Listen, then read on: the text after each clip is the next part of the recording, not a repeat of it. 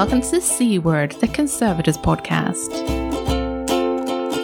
Today we're talking about salvage. I'm Jen Mathiasen, an objects conservator based in South Yorkshire. I'm Kloe Rumsey, an objects conservator based in Greater Manchester. And I'm Christina Rozeik, an objects conservator based in Cambridgeshire. Do we have any news, anyone?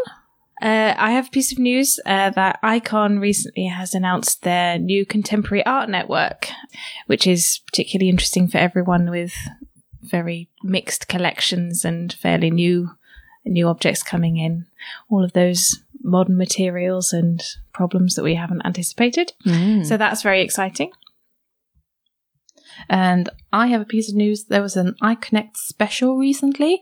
There's a draft uh, ISO standard for emergency preparedness and response uh, that's just been, um, you know, drafted. They are now asking for comments. You can email them and uh, ask for a special comments template. They, they'll only take comments on these drafts in certain formats. But basically, you have until the 28th of July to get your comments in uh, if you want to uh, have an input into the new emergency preparedness and response standard. Great. Yeah, so that's oddly oddly topical.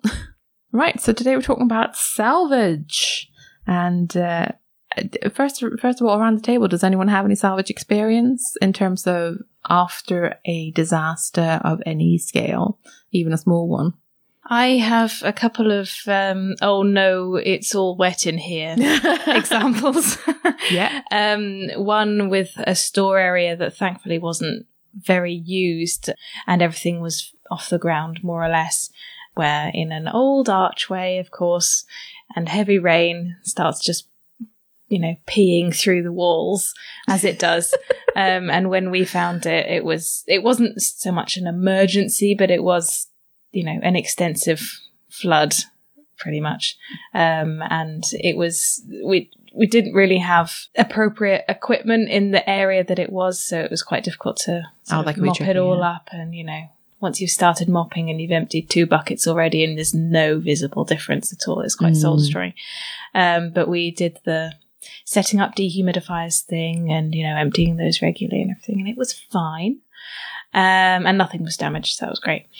Um, the second example is one of those, you know, temporary gallery spaces. And of course, the loo upstairs has leaked. And oh, no, Oh. of course it's over the, all of these cases. And, um, you've got a call at like 7.30 on a Sunday morning. Like, can you come in and mop all this, you know, poo water up, please? Oh. Oh, good. Uh, and That's some health and safety concerns. yeah, right there. exactly, exactly. But you know, we kept everything all you know gloved up and clean Mm. and everything, and that that was mainly fine. The the top of the cases hadn't really suffered at all. The problem was that the leak had happened just next to the cases from the ceiling, and then because of the slope of the floor, run underneath all the cases, which were not easy to Uh. move and. Had they been easy to move, were full of objects. Yeah. So, you know, you'd either have to try and take everything out of the cases, which were not easy to open in themselves, and dry the floor completely, or, uh, you know, put bits of cloth and stuff underneath and try and do it that way. But it was fine as well, as well, and we just checked it every so often. Yeah. Anyway, that's not very exciting. It's more like, oh, no, it's gross. yeah. Well, these things are often gross. Uh, Christina, how about you? Uh, yeah, m- more floods. Yeah. um, as is the first thing that comes to mind, and um, a couple within the space of a couple of years in the same institution in the same storage area caused by the same uh, drain getting blocked, rather Oh, no. disappointingly. Uh, but the first time um, there were some boxes of papers that had been left on the floor that were damaged, and we sent them to uh, the institution I was working at. Had a, a contract with Harwell Document Recovery Services. Oh, yes. So we were able to send them off to them and just let them deal with it. And then the insurance people and loss adjusters and so on all kind of fought it out about who was going to pay for it. But the second time, because of this, we'd actually put, um, we'd had a policy of absolutely nothing on the f- floors. Um, and we'd also put lots of, um, things up on pallets and battens of wood and that kind of thing. So, um, and luckily the flood when it happened was only about three or four inches of water. So the pallets were sufficient to keep everything off the floor. So there was actually pretty much no damage the second time. And we were able to concentrate more on kind of getting everything dried out and borrowing dehumidifiers to kind of get the local humidity down and that kind of thing. Mm, excellent. Great. Thinking about it, and I don't know, this quite counts as disaster recovery and salvage and so on. But I was thinking about we, I've, I've been in a couple of institutions that should possibly remain nameless when there have been quite big accidents with objects Interesting. actually, uh, resulting in damage to objects, and in one case, nearly quite catastrophic injury to someone involved in this. Because Oh wow. It sort of strikes me we don't normally kind of count that in terms of. Um, uh, we we don't normally count that as disaster in the same way. No, but actually, right. it was it was pretty disastrous, and we had to think on our feet and sort of think, well, okay, how do we get back from this? We need to make sure we're kind of photographing the area so we can work out, you know, how to Hmm. recover this. In in I th- I can think of at least two and possibly three cases of this happening, and every time it was associated with installation for an exhibition. Oh, so you can make of that what you like Yeah. um, because that's a time when people are moving objects around. Um, often you've got several teams of people moving objects around. Sometimes all at people the can be a bit time. stressed.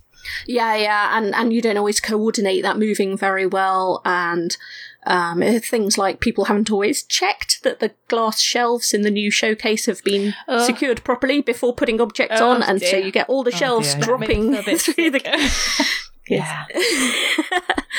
or um, in another case, it was people trying to move a very big object but not planning it properly yeah. um, and the object then kind of toppled over and luckily didn't hurt the person who was underneath it um, when it fell. But Mm, yeah. um, God. so I'm, I'm thinking that's that was actually pretty disastrous. That's possibly That more disastrous than a the lot floods like I've The encountered. sort of you'd need to take the same sort of measures and the same kind of recovery process as salvage as you would consider traditional salvage Well, to be. well, yeah, so you do, and and the recovery from that kind of incidents, I think, is more successful if you're better able to sort of salvage it. If if your salvage response is better, so you know, not having people going, "Oh my god, oh my god," and scurrying around and clearing everything up and so on, but actually clearing the area, getting the conservators in, making sure that things are photographed and documented and so on before you touch anything, and then planning how you're going to recover the bits of object, how you're going to document it, all that kind of thing.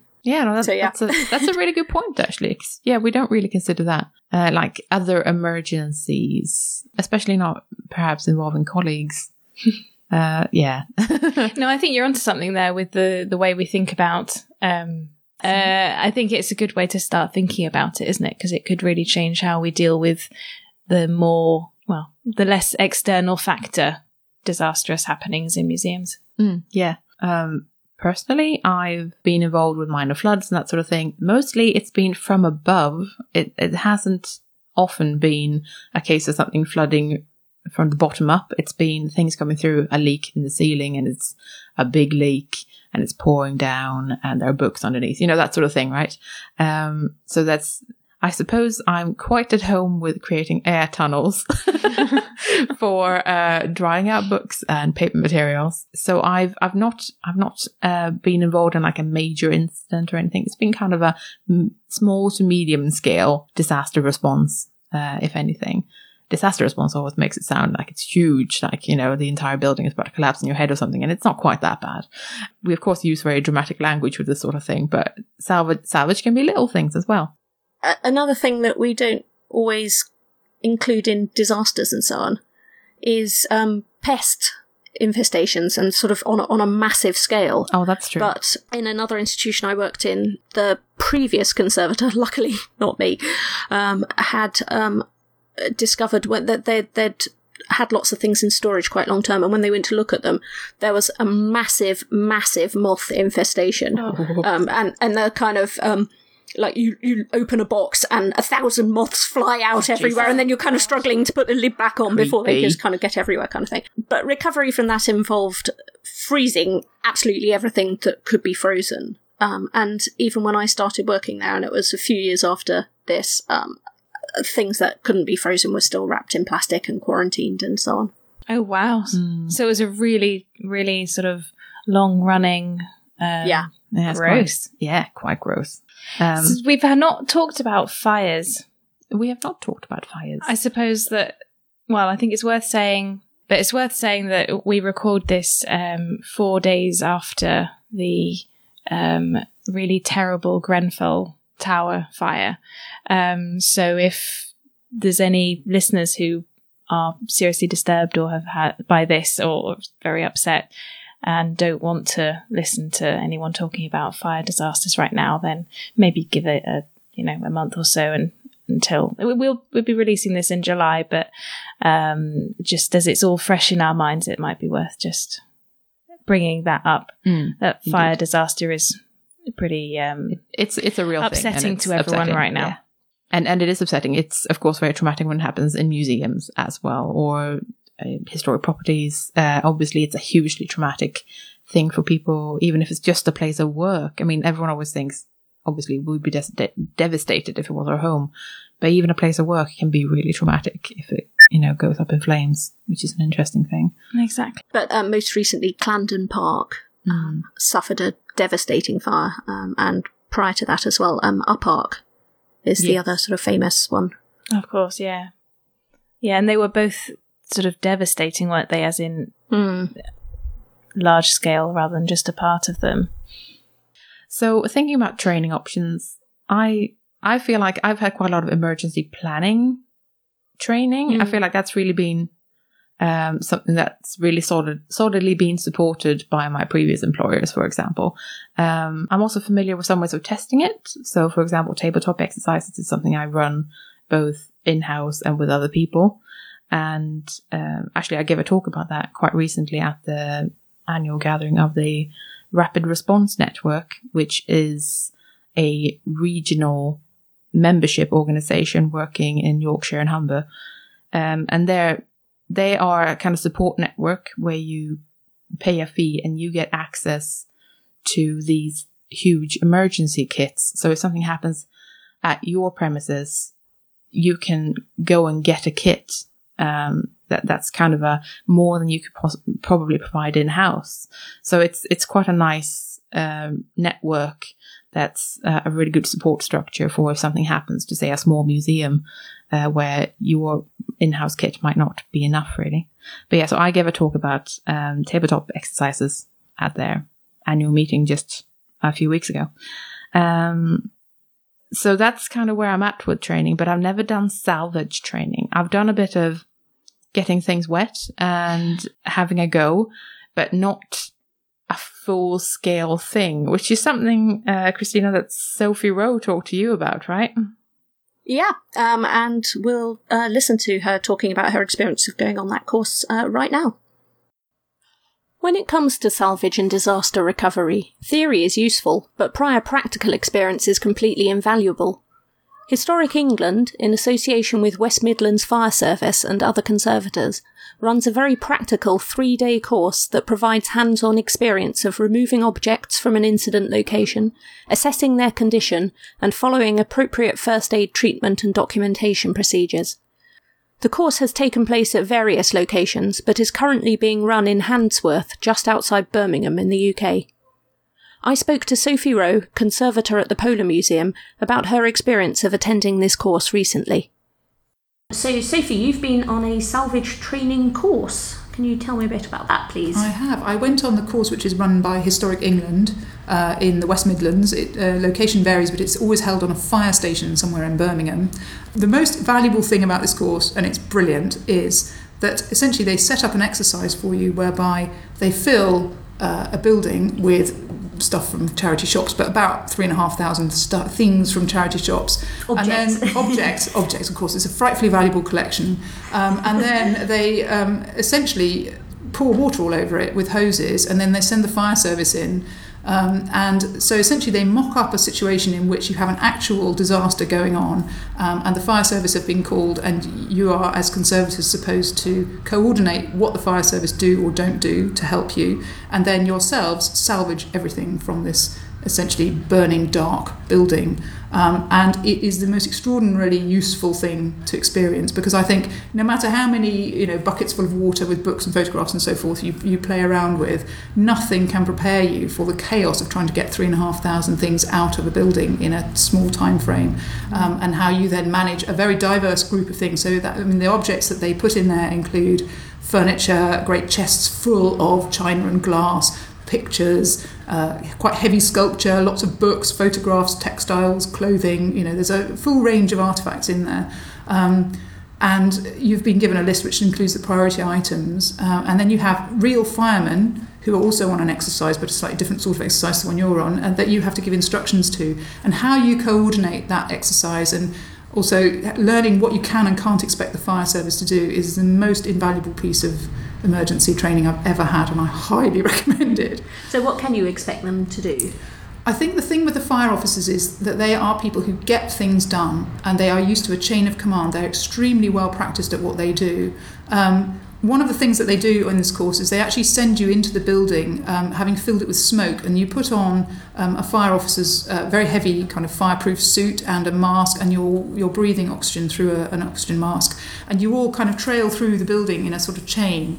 Um, and I think it's to, and you've not been into this building before, and it's to obviously there's no suggestion you would ever have to go into a burning historic property in this kind of situation and for yourself and rescue things but it gives you a tremendous appreciation of what the firemen have to contend with. So when you tell them, I want you to go in there and I want you to rescue the third Rembrandt on the wall from the left, if you've been into a smoke filled room and you've got a tiny visor and it, you've got a bit disorientated, it's just utterly unrealistic to mm. expect them to find things in that way. And I think when you've had that experience and you go back and think about your own collection and how you can make it more rescuable by the firemen. But I think it also teaches you to think quite carefully about what you ask them to do. You can't necessarily expect them to handle things appropriately unless you've given them very clear instructions. Mm-hmm. And I think the whole other issue is about chain of command and making sure that you are giving the information to the right people um, in that group, and so that you know the people who need to know have the information that they need to have.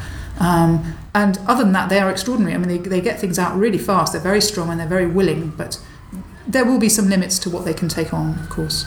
I think um, talking to other people who have done this course, um, they were surprised by how quickly um, the firemen were able to salvage things from the building, and then they found that they were unprepared to deal with this yes, kind of yes. torrent of stuff being rescued. Yes, and um, I think one of the things that breaks down really quickly is the documentation. So, mm-hmm. you know, one of the things that you are supposed to think about, of course, is where things come from and where they're going to, and kind of tracking the movement of items. And you very quickly reach a point where it's all coming out in a great wash, and you haven't got time, especially if the weather's bad. By the way, my top tip is they run this course four times a year and try not to go in February because you will get wet, and it's really grim. I went in October, that was just about fine. But the ones who go in the winter, oh, you get wet. One of the things they make you do is divert water, actually. I mean, they pour water at you and all over the building, and you're supposed to divert it. And if you're doing well, they'll turn it up and just make it you know, wetter and wetter. Divert it with You have to divert or? it using, yes, using ladders, tarpaulins, uh, barriers, various things to try and kind of keep it away from your collections areas. So it's extremely practical, this course. Uh, it's I don't want to say it's not for the faint-hearted, but I think it, it's really helpful for getting you into that spirit of siege that you would probably be in if, if you had a situation like this in your collection. Um, what I would also say is it is very much the value of it is for salvage. I think in terms of your emergency planning and your structures, it's really worth having thought about that in quite a lot of detail before you get there so that you can get the most out of the course. If you go with not an idea about it, this isn't the one for you. This is the one for you if you've thought a bit about how you might approach an emergency, or how you might use your people, then it will really help you to to think about whether that's really the best way and give you some very practical experience in managing a situation. Um, so, do they teach you the basics of salvage for different types of material, or is it more that you need to know that stuff and then you just get to experience it in practice? No, they will. They will teach you about salvage for different kinds of material. I mean, we spent, uh, I think, a morning looking at all kinds of different things, and we got excellent notes on that. The bit that they won't teach you exactly is how to structure your uh, salvage team, or rather, they do give you that information, but if you've never thought about it before, it comes very thick and fast. So mm-hmm. that's the part that's really worth having had some thoughts about at least and, and you know read up a bit about before you go. And then I think you're in a very good position to, to take the advice that you're given about the kinds of people you need. You need more people than you think you need. Actually, that's the short answer to this. So, you, do you feel more confident about dealing with some sort of catastrophic fire emergency in your museum? I obviously enormously hope that it never ever happens, but yes, I do. Um, and I think it also gives you some ideas for things that you might do as kind of bite sized sessions for people back in your institution who haven't had the chance to go on this to help them get confident. Because I think if you're faced with a with a you know a horrible mess and everything is soaking wet and it's all falling apart, it's it's very intimidating actually. And and so to have some basic ideas about how you would approach it is so so helpful. And a lot of our staff haven't really spent very much time thinking about emergency salvage but potentially would be involved if there were an incident. Um, and so getting them to the point where they feel okay wet books i know what to do really valuable thing to learn definitely. And if Sophie's experience has convinced you that you should also go on this course, here's a little more information about how you can do that. The course is run by Historic England and is called Salvage and Disaster Recovery. It runs over three action packed days and takes place four times a year, usually in February, May, July, and October. The cost is £505 per delegate, which includes all teaching, buffet lunches, one evening meal, and two nights B&B accommodation. You can book by emailing emergencyplanning at historicengland.org.uk, and we'll also put the course website in our show notes so you can find more information there. If you're not able to get to this course in person, or if you're outside the UK, we've also found an alternative course running very soon called Salvage and Recovery of Cultural Heritage Collections. This is an online course, so you won't get the same practical experience as on the Historic England one. It costs $400 and is taking place on the 17th of July. Again, we'll put all the details in the show notes for this episode. I think I always say this after the interviews, but I found that really, really exciting as an idea. It sounds like such a good course. Oh, it does. Um, I really, really want to go, but I wanted to go for years and years I and know. years and years. I think when I heard the cost, I thought, oh, Jesus, how can it be that much? But then actually hearing what it's like. And, And also, it's three days. exactly, yeah. And the level of sort of a, uh, deep practicality and attention you get. It's is, it's is hardcore. really amazing. Yeah, it's hardcore. Um, and I'm impressed that they've thought so much about things that you don't really you don't really think about when you're thinking about a disaster and oh god either everything's on fire or everything's soaking wet you're not automatically unless you've been on training like this going to think about the quality of your communication with the emergency services that you're dealing with which is obviously extremely important because it means that you know what you're talking about, you know how to communicate with people, and you're not going to get shirty with them essentially if they do something that you would consider wrong if you've not communicated the right way to do it. So that's really, really interesting. Um, and I want to go on it. I do too. It would be lovely. It's a lot of money though. I Yeah. I don't even know how I would find that money. No, I feel like first aid, I've got to go. I'd like to go on a first aid course. that would also be good. And then maybe this is next in line Mm. Yeah. with possibly some practical training in between for actual conservation bits. Yeah. How hardcore are we? We just totally want to go into this like smoke filled building. I know. Yeah. I know. I want to wear a giant suit. That I don't know if I do actually. That seems a bit, a bit scary. But. I, I, I really liked that they add the perspective of this is what it actually looks like when they're inside it. So even though you've said on our salvage list are these objects, go and take them out. Um, that can be really, really, really difficult. Now, this is something, okay, so we've tried to implement this in our emergency planning where I work now, is that we've tried to have the emergency services come over and we've talked them through the salvage list, for example. So we've gone, well, these are the things that will be our priority to save, if at all possible. And they can then give their opinions, such as, oh, well, we might try to put a fire blanket over that because it's too big. We wouldn't get it out. yeah, Um, or that's too heavy. We couldn't possibly, we'll put a fire blanket over it. And, you know, just, or we would try to save that room. We would try to block it off somehow, uh, if that was an option. Um, it's really useful to have those conversations, but at the same time, you do have to realize that, um, I guess what I'm trying to say is there might be a different fire department that responds to your fire, or it might be a completely different crew. yeah, Um, it might be that it's so many years down the line that they don't even, they've never been themselves. It, it's, it's All the infrastructure of the fire services has changed. yeah, we don't and also will they the they they have terrible cuts as well, so they're losing people all the time. So it's um it it's a great exercise to do, and you should have emergency services come out and look at the things, uh, look at your building to begin with, and where there might be uh, special safety concerns, like where do you keep all of your chemicals in this house? Yes. Um, and you should make them aware of what, what you want to save. But at the same time, I think it's super important to know that it's a really different situation when the building is on fire and they might not be able to even see or remember or know what to get. So scale down your expectations accordingly, maybe. the other day I read the uh, emergency plan for my new for my new job, Mhm. um, and it was the first emergency plan I'd read really in detail because obviously I knew we were recording this, and I thought, well, obviously I'm not going to be able to remember it all in the event of an emergency. But that's why And you have the I'm- plan. Yeah, exactly. And I'm not on the emergency team as it is. Um, but Sorry, you're about- not on the emergency team. Yeah, it's because I'm very new. Ah, right, not. Uh, but there are conservators on it. Oh yeah, yeah, yeah. Sorry, I should make that clear. right. Yeah, there are um, the cons- conservation team is on it, and I suppose by default I am on it as well. But I've not had we've not got to that bit yet because I'm still super new. Mm. Um, and the thing that I like particularly about the emergency plan that I read is the maps. To be honest, the Yeah. maps, the um, and the the descriptions of where key objects, particularly key objects on gallery, are held because they are very much, you know, it's not like oh case B over there kind of thing. It's it's this is the case that you will find and it looks like this and you go this way kind of thing. So I found that really really interesting. Um, plus, I like building plans. Mm. So that was really cool.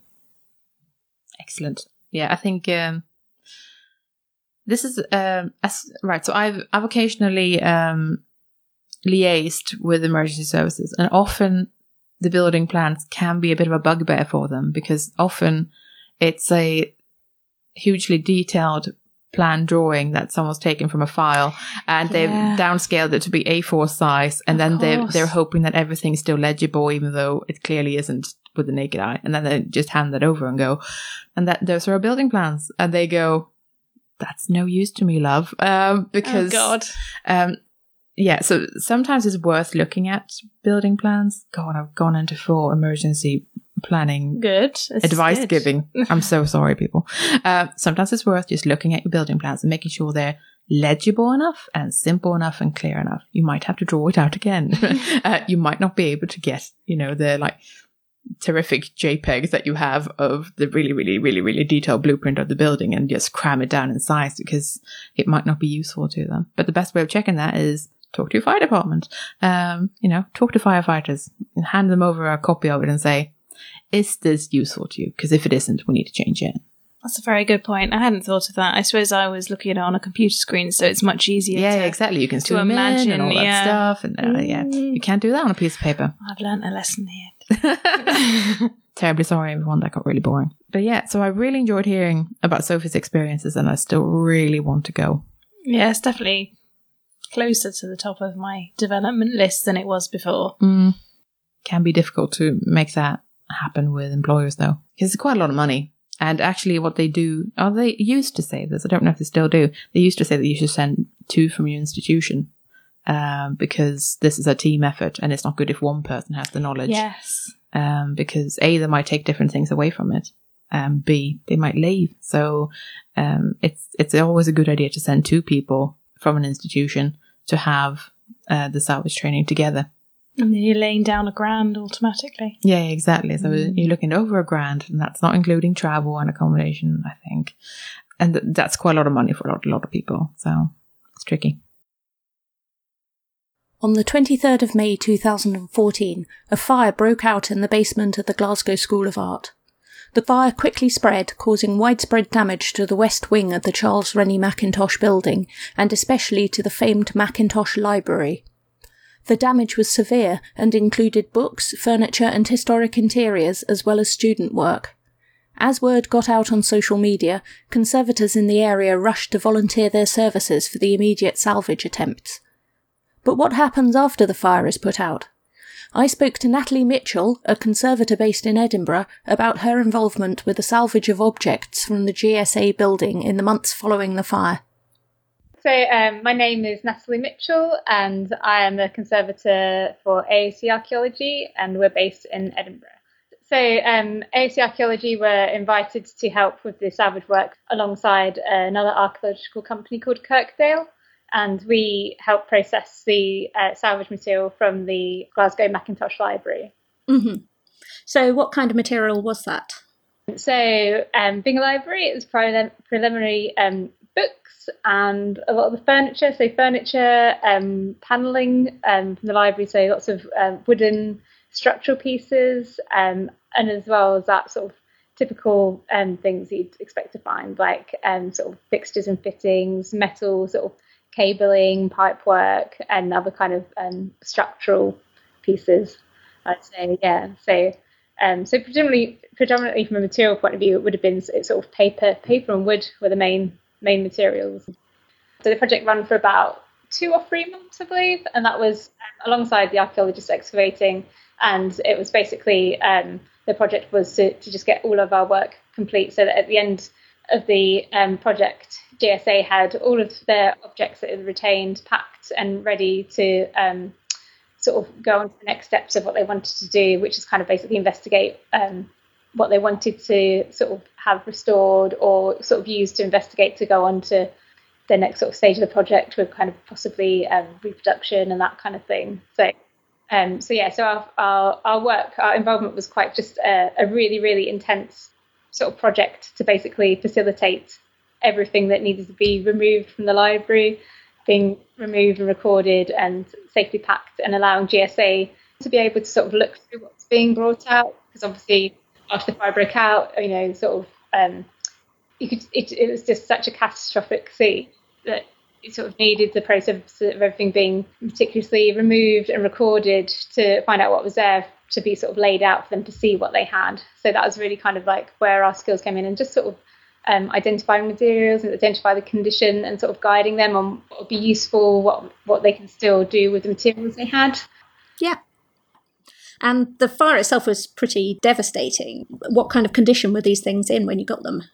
Unfortunately, the fire did affect the side of the Mackintosh building where the library was the most, and so the library was really damaged. Um, the uh, wood was very heavily burnt, so a lot of the pieces had um, very charred um, exteriors. Some had sort of some wood remain in the middle, but um, a lot of the pieces were either completely burnt, there was nothing left, or just a kind of a, a charred remain. Um, and similarly, a lot of the the paper uh, was very damaged, and what was left was either very very fire damaged or very very damaged um, as a result of being so damp from the fire being put out. So, you know, it's sort of very wet and mouldy, sort of all those sorts of issues you get with things being in damp condition for a while. So the condition was, was generally poor. Were you able to freeze things or stabilize them temporarily until you got around to treating them? Yes. So um, basically, our remit was to just help stabilize everything as best we could um, in the sort of intermediate part before any sort of, I suppose, more kind of interventive conservation work could take place. Um, so, um, really, sort of as first aid measure, we had um, a freezer in place just down the road from the library. So, um, any of the sort of special books that were collected could be frozen immediately. So, we wrapped and froze them. So, you know, we had freezing facilities on site, so we could freeze anything. And so, obviously, we had that from the outset. Um, with this thought in mind that we might find things that would need freezing, um, just anything that you'd expect to need, sort of first aid for damp material like that. So we had lots of polythene sheeting and that kind of thing. Also, particularly because the books, um, all the material was having issues with mold because it had been damp for a while, because there was a small period of time between when the fire was extinguished to when um, we was able to come on site and start working. Um, obviously, that was plenty of time for things to start going mouldy. So um, yeah, so we had everything we needed to either work with the objects safely whilst in that condition, or um, a freezer so that we could freeze them because they're damp, but also because of the mold issue as well. Mm-hmm. What at what point did you get called in? Were you involved in the immediate recovery? Um, so no, we were actually um, called in once a salvage plan had been put in place. So Um, the immediate recovery, although this is not an exhaustive list, I know that um, obviously staff of GSA were a great help. There was a lot of volunteers I think ICON made a call out list for that came and helped on the day, and um, also Historic Environment Scotland um, helped out a lot on the day as well, and obviously like fire rescue service themselves. So um, they were sort of in the immediate aftermath. But um, our role and the archaeological um, team's role was further down the line when a proper plan had been put in place as to how they're going to go about excavating the library and sort of sorting through the finds and what was to be done with everything. AOC is an, an archaeology and conservation company. Did you find that having that kind of background in archaeology was useful then when it came to the kind of excavating? Yeah, definitely. So um, basically, whilst it was um, it's actually a company called Kirkdale that did the excavations on this occasion, um, the principles that were used sort of for the excavation were exactly the same as any excavation on site. So um, basically, the room, the library room, was um, split into grid squares, and um, everything was excavated to the grid squares. And anything that came out was given a context number, and from that point, it was then handed over to um, the AOC stuff, and we basically recorded things as if we were finding finds on a site. So we allocated things, finds numbers, we recorded them all in spreadsheets, we photographed everything, um, described, gave a kind of con- condition recording um, and then was able to sort of then um, pass on to uh, GSA, the client, sort of um, what condition things are in, and they was able to make a decision as to kind of what happened to it from that point onwards. Yeah.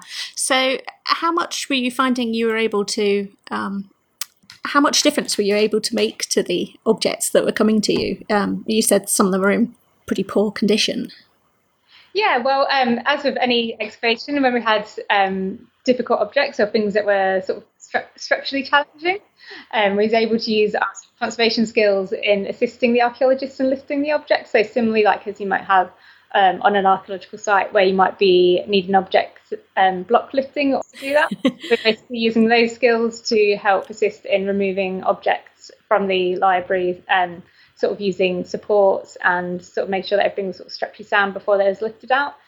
And also um, sort of basically just giving other things sort of structural support. We did a lot of um, packing of the retained items at the end of the project, and again, it's sort of a similar sort of um, skill set that we use for packing any objects that we would do. Um, bearing in mind that they was exceptionally fragile, so it was um, using the most appropriate materials that we could and making sure everything's well supported um, and sort of just standard archival procedures in the packing process as well, making sure that everything had box lists and that kind of thing. Um, so it's generally sort of the same skills that we apply to our day to day work, but just in a totally, totally different environment. Yeah. circumstance.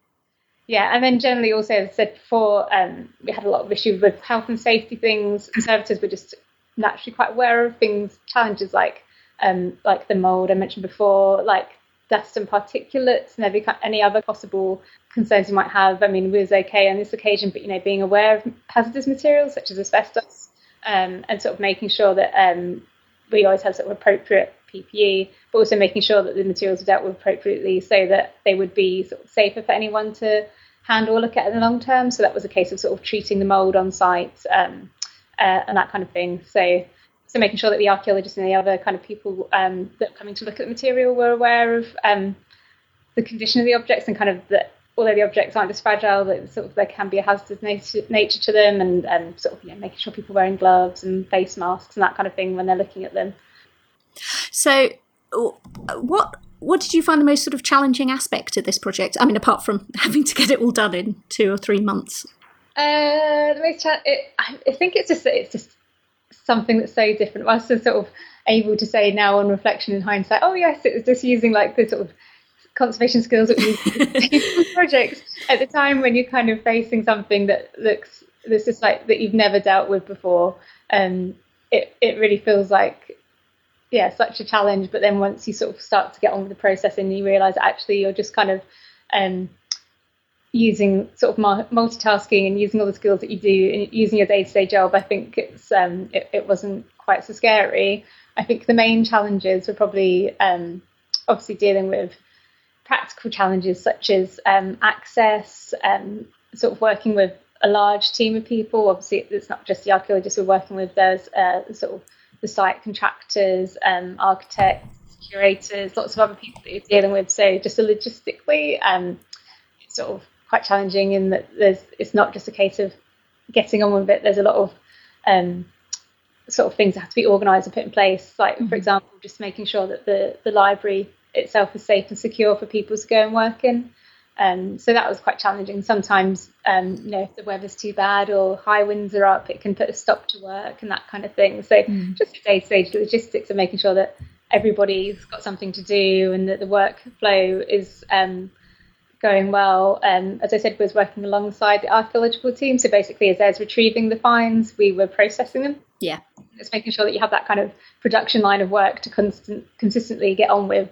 Um, so just from a kind of logistical point of view, that was quite challenging, and because it's quite it was just an unusual setup, you know, sort of just making sure that everything runs smoothly.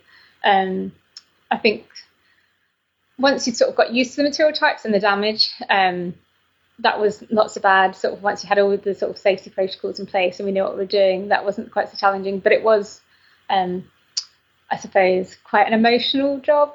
Um, I think and not just your own emotions of seeing it, but seeing the emotions of everybody that's really attached to the property as well. I think that was quite mm. uh, difficult because obviously, usually when we're working on things in a lab, you don't necessarily have the person that might own or have known that object sort of looking on it and sort of feeling those emotions that you might have, but sort of being there, working on site, seeing how much it impacted everyone was really um, quite different. And I think um, I think it was quite um,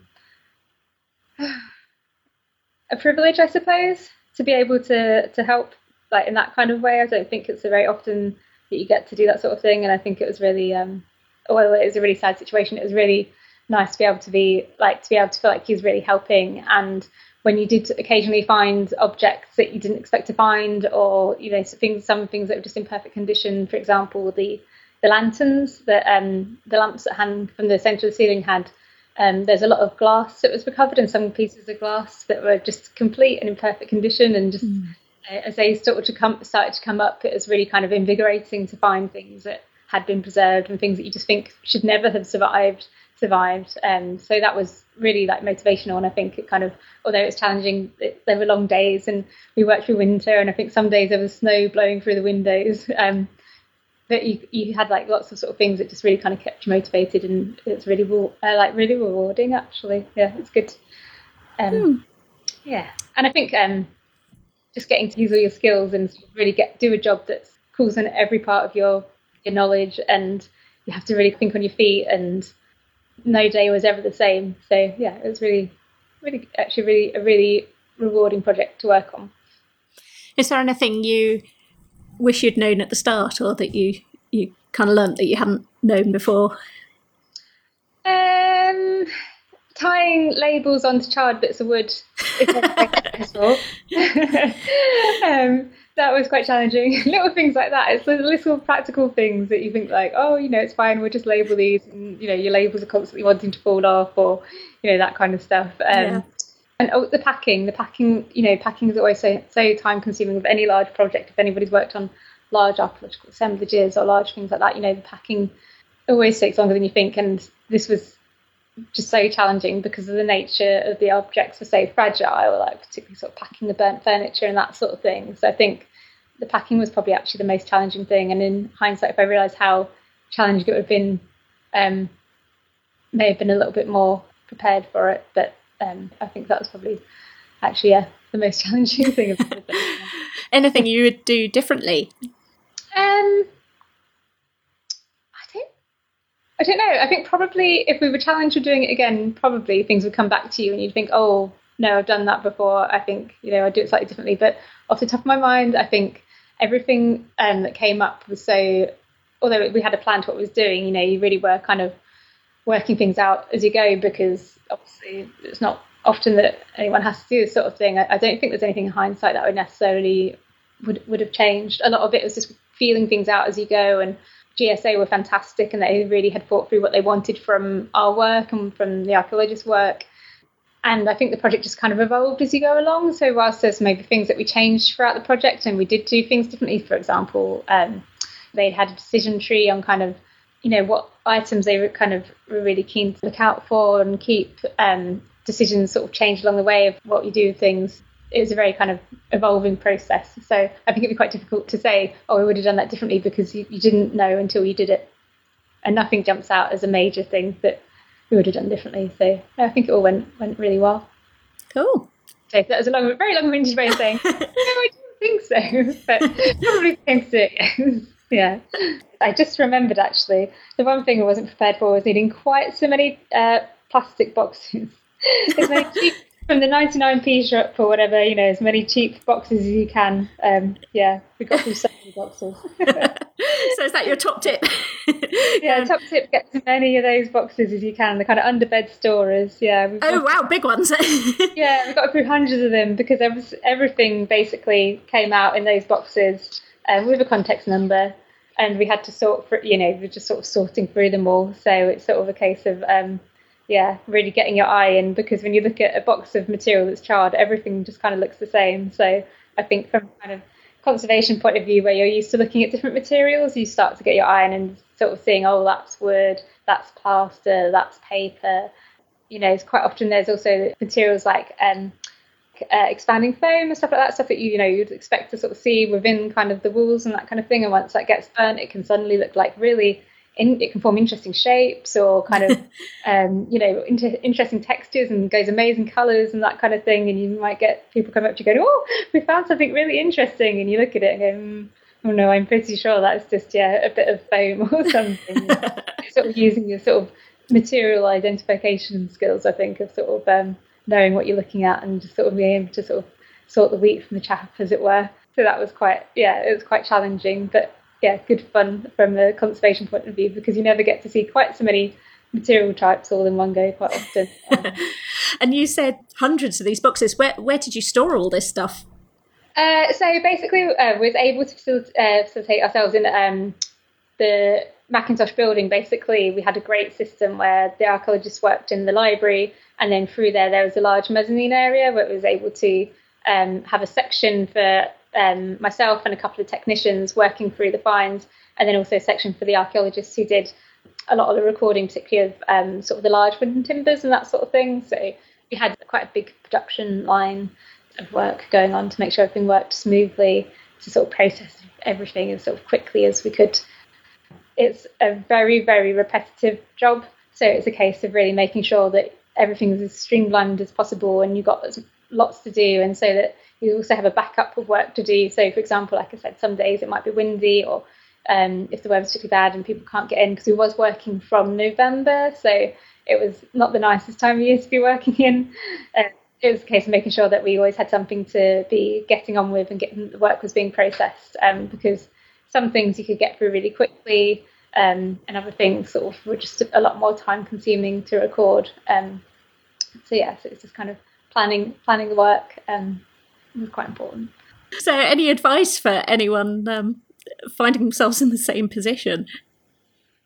Um, I think just having a really good plan, but being really prepared for it to need to be flexible because there's so many stakeholders in place, there's so many challenges that will come up. It will be impossible to sort of do everything to the letter. Um, so I think it's to just keep an open mind, be flexible, but have a good plan in place to get started with. Um, sort of just being really prepared, having all your materials and everything that you need ready to carry out the work. Especially, like you said, like with a freezer, having everything in place just in case, like your standard kind of kit that you would have had for your disaster planning, um, and um, making sure you've got plenty of time. You know, if, if you can get it, it's a really time-consuming process, and it can only go as fast as it can. Um, so yeah, having the time and being prepared, I think, is all you can do, and the rest of it, you really just have to um, use your skills to think on the spot and be flexible. Also, just people skills because you're working with so many different people, and there's a lot of either there's a lot of emotion because you have people, stakeholders that are connected to where the disaster may take place, but you also have people that are contracted in to do quite specific jobs in specific time frames. Like um, you might have principal contractors looking after the property, and their priorities might be different to your priorities. For example, making sure well, everybody's priorities to make sure the building's safe, but they may have other things in their timeline that they need to meet. That um, so it's a case of just make sure that you have really clear communication and that you um, set up these good relationships from the outset so that everybody can can get their jobs done. I think, yeah. Hmm. As I've sort of mentioned before, one of the main things that I've particularly enjoyed about um, working on this project was just getting to work with all the creators and really getting a close input from them. Yeah, I think as much as the work on this project was obviously based around the salvage and and sort of conservation fines processing, the relationships that you formed with the people were probably just equally as important. And um, the really key part of the job was constantly communicating with GSA and making sure that we're sort of meeting what they wanted and and keeping them informed because it is such a sensitive sort of project. So I think that was yeah, it was really rewarding to work with them and sort of something to take out of it was just those sort of relationships and all those unexpected things, yeah, that form that you're not expecting to when you're going to do to do a job. Well, Natalie Mitchell, thank you very much for talking to the C word today. Oh, no problem, thank you. right, I think that's it for Salvage right now, and now we're going to listen to one of my book reviews. Hooray! Today I'm going to review Refashioning and Redress Conserving and Displaying Dress. This is a book that um, I was lent a copy of by Nadine Wilson. Thank you so much, Nadine. Um, basically, I wanted to review this because even though I'm an objects conservator, I've worked a surprising amount with um, dress recently. Um, and not just recently, it kind of started back in 2014 when I was working on the Silent Partners exhibition at the Fitzwilliam. And uh, it's just kind of kept going since then. So this has now become a theme in my life that uh, very much dress, costume, clothing uh, keep appearing. So I thought, oh, this will be a really good book to review. Um, and you know what? I was right about that. This is a high quality paperback volume with full color images throughout. It has 256 pages and has a whopping 17 papers in it. Um, it's a collection of papers that are carefully edited and they come from all over the world. Um, basically, we go on a slight world tour with this book. It's got a healthy mix of papers written by conservators, curators, artists, and designers, but they form a really good coherent ensemble. The editors have set out to explore the what and the how of both treating and exhibiting dress, and to stimulate discussion of how we can achieve these things. From philosophical topics such as biographical clothing and the human form to more practical matters such as pressure mounting and how to deal with heavily fragmented garments, this book actually covers a, a lot of ground um, I was really excited by all the things that I learned. I repeatedly annoyed everyone around me as I was reading this because I shared snippets throughout the chapters, uh, which I think is a good measure of how engaging a book of case studies really can be. Uh, the editors are the very same who brought us Changing Views of Textile Conservation in uh, 2011, and their uh, steady editorial hand ensures there is a clear conservation voice throughout the volume. While this is a cross disciplinary publication that, that can be enjoyed by museum professionals across the board, it's definitely meant for conservators. But I guess the important bit here, it can appeal to all conservators, not just textile specialists. It explores inherently fascinating concepts about the human shape and fashion and the memory of clothes without being either boring or oversimplifying. As a solitary uh, objects conservator, I found this incredibly helpful. I particularly appreciate that the authors shared their decision making processes and sometimes even their sources of inspiration. I mean, who knew that couture retailers could inspire the way a museum displays their dress, for example? And also, I loved reading about concepts I hadn't really considered, like using the museum as a catwalk, uh, or what kind of story a garment can tell, particularly if it's been used in something as horrifying as a political assassination. Um, basically with emphasis on collaboration and dialogue between departments and stakeholders. This is actually a refreshingly inclusive and positive publication with plenty of good ideas. It certainly won't have you in stitches, but it'll help unravel some mysteries of working with dress in a museum context. Um, while I occasionally wish there were even more images, I definitely found it both helpful and inspiring. Um, I think it's well worth a look. As I said, uh, Refashioning and Redress is edited by Mary M. Brooks and Dinah D. Eastop.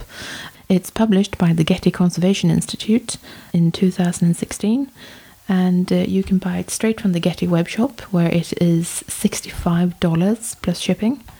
Uh, or you can, if you're in the UK, buy it uh, from Amazon, where it is at the time of review, thirty-eight ninety-nine pounds. And uh, yeah, well worth a look. I highly recommend it if you've ever had to deal with dress and costume in in your in your collections. Thanks very much for listening. As usual, if you have any comments, questions, or corrections, we would love to hear from you. Uh, this time I thought we would talk about two things. Uh, first of all, David Lee has uh, emailed us and uh, pointed something out about our first episode. It's quite fitting that we're talking about the first episode on the last episode of the season. Aww, circle Um, of life. yeah, uh, about our demographics episode, uh, and that is that obviously the survey that we're talking about in that episode of conservators, it's not necessarily representative of the profession because it's only been answered by so many people. Obviously, it doesn't represent every conservator because not every conservator responded. Hint: respond to more surveys, conservators. Um, and he said it would be really interesting as well to get more of a detailed breakdown on how the gender uh, how the genders split across different subcategories of conservatives. conservators absolutely. Yeah. because he said i feel like textile conservatives are mostly female and i feel like furniture conservatives are mostly male and he said i could be wrong about that but it would be interesting to see how the numbers break down in these different groups and also the age ranges are the ones which don't really attract uh, any young new conservators and is that going to be a problem that sort of thing um, yeah Absolutely. And I suppose there are there are areas of conservation, sort of specific specialisms conservation that have Yeah. developed because they are they have been um, inhabited by individuals who were you know engineers. So typically, you know, industrial industrial yeah. Usually male engineers going into conservation and they are they tend to be the people who can rebuild things and make things work again in Mm-hmm. um, the science and, and industrial types of collections similarly we have some very very new types of conservation fields like uh, time-based media which i still don't understand what that is um, i have yeah we'll have to talk about that another time because i Yes. have been looking into that as well but also uh, as you know referenced in the at the beginning of the episode contemporary art as well Indeed. um, is that mainly inhabited by um, people who are interested in contemporary arts and who are they are they are they women men you know Yeah, quite. So there's quite a lot to explore there. And I would love if there were that if there was more research done on this. But I think we always need the professional bodies to be on top of this and you know help us do the research. I think. Yeah, I think there's only so much we can. Um, I think if we were to put out a survey ourselves, it would be less well taken up than the survey that's already been done. Yeah, yeah, and quite. then it would, you know, the selection process would be wildly biased towards people who listen to podcasts. yes, yes, exactly. Yes, uh, which is already like a specific age range, etc., etc. Um, but yes, I would love to see more on this. Uh, just as I would love to see um, a survey on emerging professionals and who they are and what their worries are and stuff like that. So yes, but then I love surveys, so I would think that. Now, speaking of surveys, uh, at the same time that we put out our social media survey, uh, Elspeth Jordan also put out a social media survey aimed at conservators, which was hilarious and wonderful timing. Um, and hers had had a much better uptake than ours did. She got way more responses than we did. So I thought uh, we would. She very kindly shared uh, her data with us, and I thought we'd just have a really quick chat about uh, basically comparing notes, how hers how her results were different from ours and uh, how they were similar, etc. Uh, so her survey was very similar to ours, although hers had more questions and they did ask slightly different things. She had a similar age range to uh, our respondents. Uh, so people were predominantly 25 to 34, 35 to 44, that sort of age range. She also asked if people are emerging conservatives, and 44% said yes, they were. That is interesting. Yes, but that still means that more than half said no, they weren't. They were already established conservators, possibly, or they weren't emerging anyway. They didn't self-identify as emerging. So yes, that is interesting. But I almost would have expected it to be more emerging conservatives than Oh, really? established ones. Yeah, because everyone's trying to get in on it. Everyone's trying to profile race. I personally, I love if it's you know I. I'd like to think that there are loads of established conserv- conservatives out there picking up social media. That would be ace because that is the way it should be. But I think there's quite a lot of new people who are trying to get in and Yeah, I trying to suppose be so. So the seen. selection you know, is they yeah. they start as students maybe and that sort of thing because they already do social media as part of their lives, that sort of thing. I mean, in some ways, that's you know how I got started. I do social media anyway, so I add conservation to it.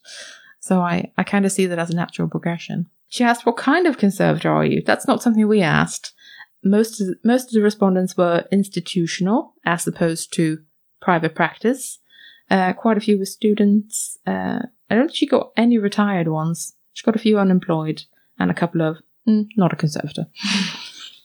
uh, so this is interesting. She also asked what social media platforms uh, people used. And similar to us, there were a lot of Facebook users and Twitter users, but she had way more Instagram users than we did. Instagram was relatively low for us, but Instagram was uh, the second highest oh wow. uh, amongst hers. So that's really interesting because I did notice that people on Twitter did say that they were surprised there weren't more Instagram uh, users according to our survey. But that's just because we have a smaller pool of people, so it's less representative. Uh, she also included YouTube and Snapchat in hers, which uh, we didn't do. So that was interesting. Loads of people on YouTube, but I suspect as users rather than content generators. I suspect anyway. Uh, do you use social media to share conservation content? Yes, 86, no, nearly 87% uh, said that yes, they do, which is so pleasing. Well done, people. Yes. Uh, another question was Do you share current activities or past work on social media? About 50% said both, and uh, another 27 ish percent said only current activities. And I thought that was interesting. I think, personally, I think I try to stay current but that's possibly because I had different employers before, and I feel like I'm a bit mean if I share something from a previous employer because I feel like I can't check with them if they're okay with it. Yeah, I suppose it's less uh, oh, look at this exciting thing that I'm doing now. It's Yeah. more like I was amazing a year ago. yeah, but I, I also feel like, yeah, no, I guess I feel like it's not really my story to tell anymore if I'm not their conservator yeah, anymore. that's a good point. Yeah. But I would probably feel really different about that if I was in private practice, for example. Yeah, because then you're more sort of the, the the tooting of your own horn is more, you know, Yeah, it's you're more- supposed yes, to be exactly. doing it Yeah, in order exactly. to gain. Yeah, exactly. Yeah. Yeah. Yeah, it's interesting. Uh, when you share conservation content, what kind of account do you use? This is similar to what we did. About half of the respondents used a personal account. Uh, some people had both personal and institutional. And again, some people just used an institutional one. Who is the intended audience for your conservation social media content? This is an interesting. we didn't ask. We didn't really bit, ask that. Really, uh, most people said general public. Although, like thirty-two percent said other. Please specify, and I don't know what those other things are. So I'm so curious. Intriguing. who, who, who, who, who is that then? uh, or is it just that it's a mix of them? Maybe, maybe it wasn't a multi multi selection thing. Um, it's hard to say, but um, 42% said the general public. So that's pretty interesting. Do you find there are benefits of sharing information on social media versus traditional methods such as journals and distribution lists? Yes. Oh, thank Christ. Um, 93% said yes to that. Oh, excellent. Do you use social media to find conservation content? Yes. 77% said yes. That makes me happy as well. Have you implemented knowledge found on social media in your practice? Uh, 57% said yes. And I thought that was jolly interesting because it's something we kind of hinted at a little bit uh, in our survey, but we didn't outright ask it. Um, so I just thought that was really heartening that people actually take on board things that they find. I like that it's a sort of um, free and open sharing of information. Though, of course, we get to the problems that we were talking about in our episode with um, a little knowledge can be dangerous. Yeah. But yeah. If your audience is conservation, then it's, you know, you've got to assume a, a level of understanding and knowledge that will this will add to rather than Well, it's interesting. And of course, you have to be uh, source critical with everything. And I get that you might not be writing your dissertation and citing tweets. Um, you might be. If you are, please let me know. That would be awesome. Um, But yeah, so I I guess I get that there are different levels of these things, but I am happy that we are doing more sharing. And thank you so much to Elspeth for um, sharing her uh, data with us. We really loved it. Thanks so much. It seems like we our our surveys are mostly in in agreement on some of the big points, which is really nice. So thanks, Elspeth. Thank you. Thanks for listening. We're the C Word, and you've been listening to Christina Rozeik, Kloe Rumsey, and me, Jenny Mathiasen. Join us next time. Oh, wait, no. We're not doing that. This is the last one. Oh my god. Uh, sorry, Keep that. I got all excited. Um, um, so that means that we should actually say this is the end of the season. Yeah. Oh my god. Do you want to say anything? Can you think of anything? So guess what? It's the end of the season. We've done 10 episodes and uh when we started this I don't really think that I imagined that we'd get to episode 10 just because, you know, life gets in the way.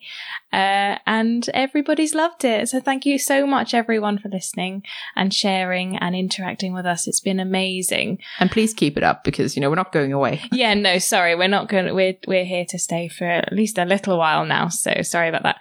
Um, we will be starting to record episode, uh, season two later this year. So we're looking forward to that. But from us for now, it is goodbye for a few weeks, um, and we've loved it. We are still completely open to ideas for episodes, um, people who want to be interviewed, that would be especially welcome, and people who want to review stuff and so on. So do also get in touch if you'd like to get involved. Absolutely, That would be lovely. But yes, please do get in touch. Also, get in touch if you have something of yours that you would like us to review. Um, that can be books or equipment or materials or anything. Um, yeah, They're good. let us know. Uh, we're always up for suggestions for reviews. See you in season two, everyone. Yeah. Bye. Have a nice summer. Yeah, enjoy it.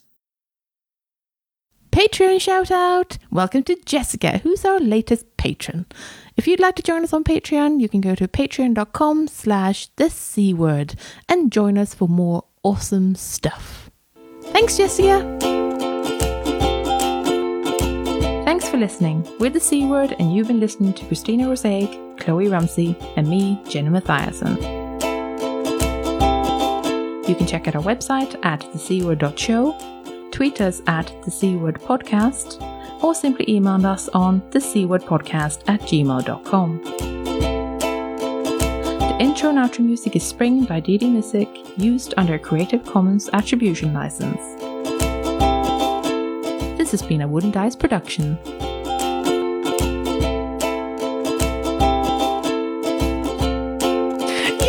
Da-da-da-da-da.